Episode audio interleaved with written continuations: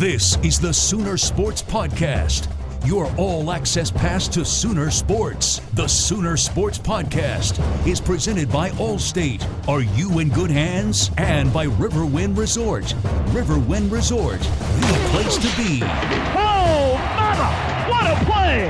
Now, here's your host, Chris Plank. All right, welcome into the Sooner Sports Podcast. We call this the tailgate, and this is a first. This is a first for the Sooner Sports Podcast. We are coming to you live from Puerto Vallarta, Mexico, as we get set for the season opener for the Oklahoma Sooners. I guess, you know, maybe I should kind of check that a little bit. Uh, It's a podcast, so you're never live from anywhere. But at least I guess you can say we're taping on the eve of the start of the Sooners season as they get set to showdown with Auburn in a rematch of the national championship. First thing tomorrow afternoon, and then they'll double it up with BYU. Uh, in fact, this whole series is a rematch of teams who dotted the Sooners' 2016 schedule. Of course, they played Auburn three times, winning two of those three for the national championship. Actually, lost to Washington in the Vegas Classic last year.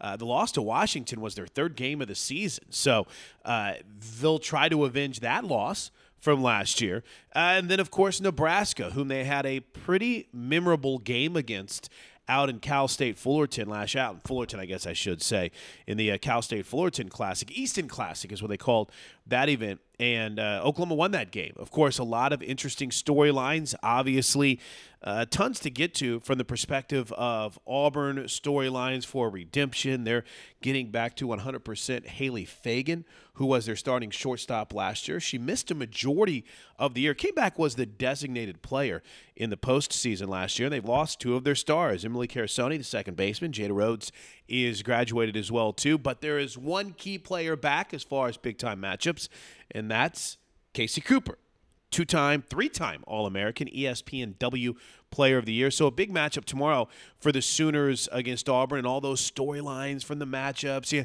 still, there was uh, Carosone throwing the ball away that led to the first Sooner run in the game uh, that ended up deciding the national championship. There was the nasty tag that Lea Wodach had on the play in the first game. There was the walk-off grand slam in the second game. So many cool storylines. And, you know, it, it kind of overshadows what's a really neat storyline for Saturday's game, which is MJ Knighton, Shay Knighton's sister, and, and Shay Knight squaring off against each other. Shay took round one.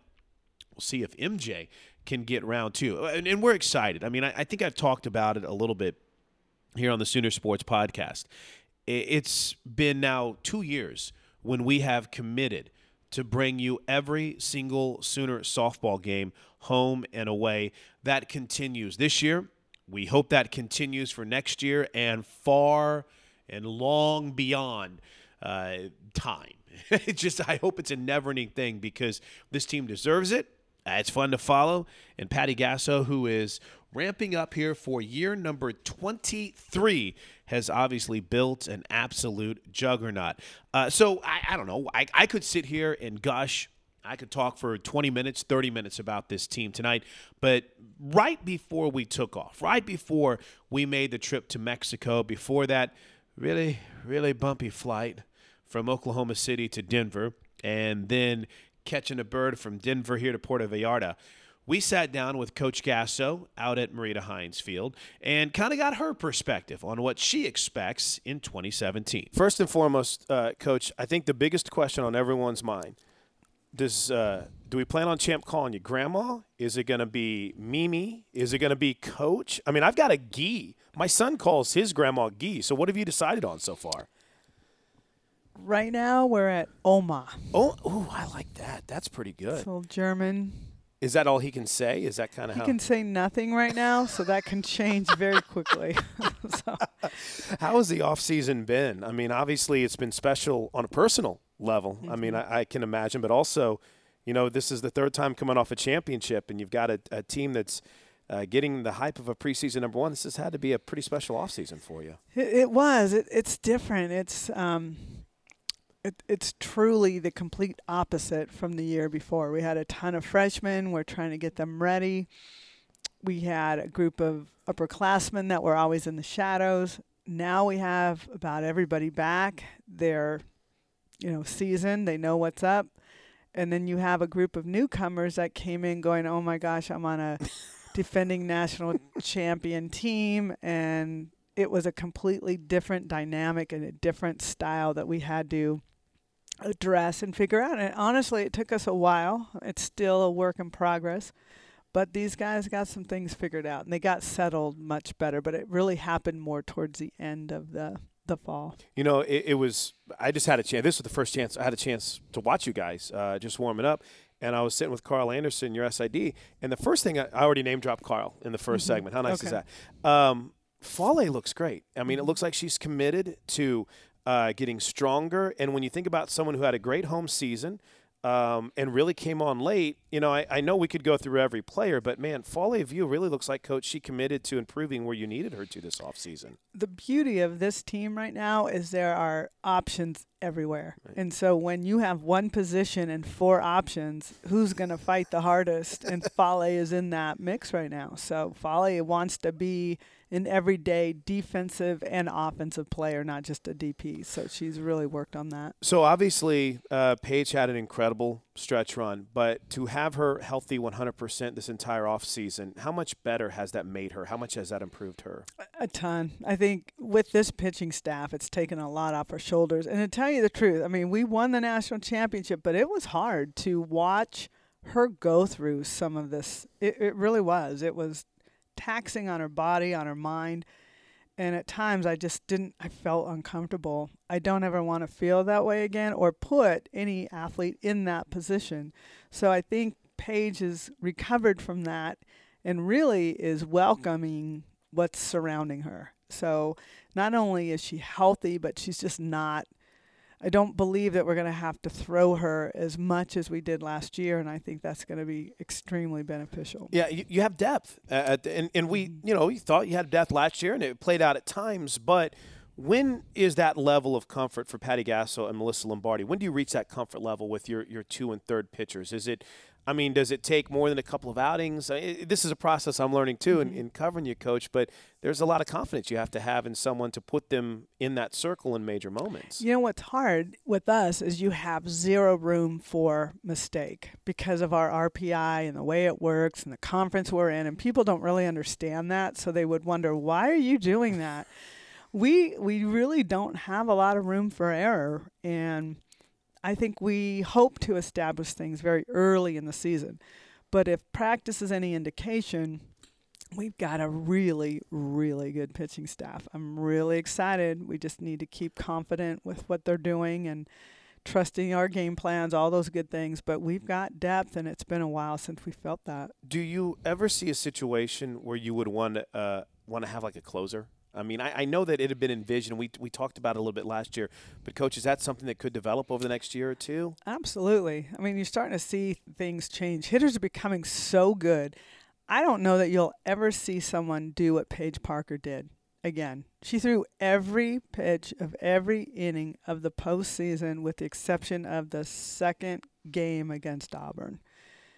That's a lot of Yeah. pitches, and that's a lot of wear and tear. I just don't think you're going to ever see someone take it to that level like Paige did. So, um, yeah, it's just, it's a whole new, whole new style. Against some really good offenses too. You know, Paige Mm-hmm. Parker didn't go out and throw against a team that came in hitting like 212. Paige Parker went out and did it against a team in Louisiana Monroe who had one of the best hitters maybe in the history uh, of college softball. Uh, did it against an Auburn team who, I mean, they, they, they could bore you to tears with the way they did things between pitches, but they were a good hitting team, and she went out and she did it. Have you seen her? Con- I mean, I, I don't know how much more her confidence can grow with after after she did something like that. No, she's in a really, really good place. Healthy, good mindset, and you asked about the closer. I mean, what we have now are legitimate options so that we could really use. If Paige Parker isn't starting, she can finish. If Paige Lowry isn't starting, she can finish. Mariah could be a middle reliever. There's a lot of things that we can do with this group. It seemed like in areas where you wanted to add depth, you went out and you did it this offseason. I want to start behind the plate. You know, Lea Wodach being kind of thrown into the mix quickly last year. I thought grow uh, grew became a really good catcher, but now you have depth back there, so you don't have to play her every single game, right? Right. And Hannah is uh, a JC transfer, actually from Alabama, so um, we're happy to have her, and she's learning. I mean, a junior college transfer is somewhat like a freshman, uh, just a little bit more mature, but they come in. She's re- she's ready to go. I think she she needs to these guys just need experience they need game experience we try to push them and make game like atmospheres on on our field all the time, but you get tired of facing the same thing every day. So um, Hannah can really help Lea Wodach, and if we can get her out of her squat and get her legs feeling fresh, Lea Wodach can swing the bat the way she wants to as well. And then we, we've talked about pitching a lot, obviously, and we haven't mentioned by name, but Paige Lowry coming over from Missouri adds that. Could could the freshmen have an impact oh, in the oh, circle this year? Absolutely, yeah. They they all off, offset each other really well. Mariah Lopez is throwing really well. I'm really proud of what she's done over the last couple of weeks, especially. And Mel Omos is just mixes mixes speeds, so she's really a good offset to someone like a Paige Lowry. And then you've got just a really good athlete in Nicole Mendes, who's kind of like a Shelby Pendley. She can play you know, defense. She could swing, but she she's a really good pitcher, lefty on the mound too. This is a couple of years in a row where we talk about a freshman coming in with incredible expectations. Well, a couple of years in a row. You kidding me? It seems like like 15 years in a row. Um, but Alyssa Dalton, with everything that's been talked about, her opportunity to play with that Team USA group this off season, what has she shown you so far in some of uh, some of her early practices and in her preparation? She does not play like a freshman. She does make some mental mistakes, but that's just learning the game. But she keeps up with the game, and she can play literally any position. She can even catch. I don't think she can pitch. I don't think I need her to, but she can really do about anything else. She's a lefty who runs. She's just, I guess, in a nutshell, she's just a complete player. Good arm, good speed, really good speed, um, good range. I mean, she's just a very complete player you put Nicole Pendley in center. Mm-hmm. So what happens in left and right? We, you mentioned you got about five people battling right now. Are, are, are, you set on, on how we're starting against Auburn on Thursday yet, mm or is it still no, up in the air? Up in the air. I still have some question marks, and it's it's just going to be a battle to the very end. So they're fighting, and that's what's good. That's what pushes Fale. Macy Hatfield's in the mix. Reagan Rogers has improved her game tremendously. Oh, wow. So um, you know, it's like that iron sharpens iron. They they they know that they've got to live in that world in order to even have a chance. So, and, and, and you know, credit to Macy. She's the only senior on this roster, yeah, which, which, which, is wild. It's kind of funny. I'm, I'm emceeing on Friday night, so I'm worried about how that senior skit's going to go with just Macy. Um, but she'll figure it out. Um, but when she was given an opportunity last year, when Sid went down, it kind of struggled a little bit of a knee injury. She said, "I'll play third. and she went out and she played 3rd mm-hmm. And when mm-hmm. called upon to pinch it, I think she had a good weekend against Iowa State. She always seems to have a good weekend against Iowa State. I mean, that's that's got to be something for her that she realizes this is it for me. And then for you, it has to be I don't know, somewhat impressive to see her take advantage of those opportunities. Absolutely, it's hard to live as your only she's been the only person in her class for the last three years.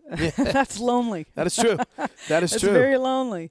But she's done a good job of understanding how it fits and uh, she's become a real good leader. And what i love about macy is she's very much like how i explained alyssa dalton she's very utility. And anybody that can do a lot of things for us um, and play in multiple positions are very valuable, and that's what Macy can do. Do Do you have the mindset of everything's up for grabs, or I mean, basically, what we started the final game of the World Series is intact in the infield, with Shay at first, CC at second, Kelsey at short, and Sid at third, with Leah behind the plate. Do you say it's all up for grabs, or is there a certain sense that your infield feels pretty set? Infield's pretty set.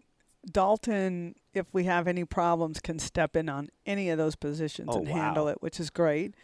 And and I pretty much know the kind of hitter she is if and defender. If she's not in the infield, she'll definitely take one of the spots in the outfield. I think we all know that. Everyone on this team knows that. So that leaves one spot in the outfield and there's Wow. probably about 8 players that are fighting for that one spot. So um, it, everybody's getting pushed and everybody's trying hard. It, it's cool to watch, but it's making us better. They're making each other better, which is important. Last year, uh, the starting lineup for the opener when we played in Vegas ended up being very much different than the starting lineup we had whenever we played against Auburn. But through that, you know, someone like a Shay Knighton moved over to first base. Katie went back out to the outfield. I mean, is it? And I know Carl's got an article that's going to be up at Soonersports.com about this. But from a coach's perspective, how different is it to feel pretty set, you know, and not looking at things and thinking that I might be shifting a few players around. Obviously, personnel, people are fighting for it, but coach, it's got to be a much different mindset, right? It's it's easier to you know not have to keep um, seeing what fits. It took a while for us. I mean, I went back and looked at some of the the lineups we had back in in March, mid March, that were upside down. I mean, Right. literally, our everything kind of turned upside down. What I'm looking for is the right leadoff, and there's a few people that are up for that. So we really need because Erin Miller was so fantastic in that spot. And she didn't start the season there. No, You she know- didn't. She, I think she was in the six hole or something. So those things can still change, but I know so much more now about our athletes that are returning. So you have Dalton, who's going to find her way in, and she could be a potential leadoff as we go along. Um, but I pretty much know where we stand, and it's a good feeling because I know I know what I can do in our lineup. Anything changed for you with the new rules about speeding up play at all from the Big 12, or is it pretty? I, I kind of felt like we played pretty fast anyway. I mean, when I when I look back at some of the rules that came out, I thought we, we're not already doing this.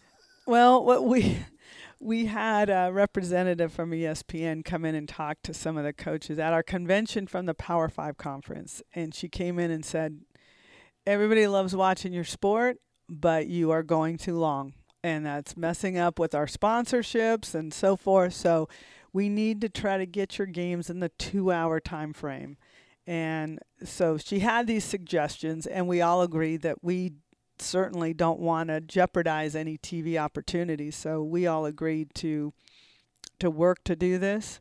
We practiced it at practice. It's hard. Is it It's- really? It's hard to So get. so it is an adjustment then. It absolutely. It's hard to get with way we've done things, or any team has done things. It's it's kind of rushed to get in and out in 90 seconds. Wow, that's crazy. Yeah. Uh, excited about Mex- New, Mex- uh, Mhm. Me- New Mexico. Listen to me. Excited about Mexico and opening on ESPN. That's pretty cool. Yeah, I've never seen ESPN do something so early. So, like uh, Triple Crown Sports is running the show here, and they did a really smart marketing deal by changing our game times and putting us up against Auburn. But with that, they brought out ESPN, so they're going to do all the games on Thursday.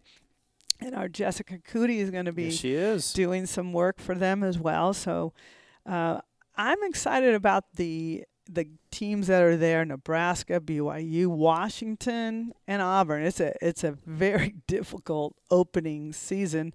We've got to come out ready, but I also am excited about the idea of putting these guys in some cultural experiences. Like I, I don't want to give them any American money. They're going to be working with pesos out there. We're going to get on a bus and get them to uh, feel what that is like, a little about the culture. I also want to make sure they know how to say their room numbers in Spanish because when you go to eat, you have to tell them what your room number is. So we're going to do some fun things like that that'll get them to see what the other side of the world is doing. We get caught up in our own little world on the field, and there's so much more out there. And we're going to also offer our time to um, some of the youth and do some clinics with them. So it's really going to be a cultural experience as well. Awesome. Thanks, Coach. Appreciate your time. you time. got it. All right. Great storylines. I mean, this this tournament has it all, and I I think the stat in the Oklahoma game notes that I saw that this is the first time that since the Women's College World Series basically have had its current format that the two teams that played against each other in the championship series will actually open up the series against UJ. Yeah, here it is. It's the first time since the Women's College World Series began in 1982 that teams playing for the national title open the following season against one another. It'll be the 23rd time that the teams face each other at some point the following year, including each of the last four seasons. For those of you who are kind of stat geeks like myself, teams that won the Women's College World Series have won 49 of those matchups. Average score, by the way, three to two. And one thing to keep an eye we talked about, Coach. Let's see what this first day of games being on ESPNU. It'll be very interesting to see what the pace of play and the new changes to the rules that have I mean, let's be honest, coach was honest about it. They're all about TV and trying to make the game TV friendly. Let's see what effect those have on meetings with pitchers, meetings with hitters, and maybe trying to slow the game down to a certain extent. Well, uh, I really enjoy you guys listening to this podcast. Softball is a major part of what we'll do. Uh, as a matter of fact, we'll probably have JT Gasso and Andrea Gasso back on in two weeks. We kind of started a tradition last year whenever we were in Palm Springs, and we've already made the plans to do it again this year, though we may have a special guest. So uh, look for that. And we're going to get KJ Kindler on as the Sooners women's gymnastics team takes on Auburn on Saturday. So all kinds of big time matchups with Auburn involving Oklahoma athletics, including here in Puerto Vallarta. Thanks for downloading the Sooner Sports Podcast, and thanks for listening. Until the Monday morning refresher, this is Chris Plank saying, be safe and Boomer Sooner, everybody. This has been the Sooner Sports Podcast. Make sure to get all the latest episodes online right now at Soonersports.tv slash podcast. And make sure to follow us on Twitter at OU On The Air.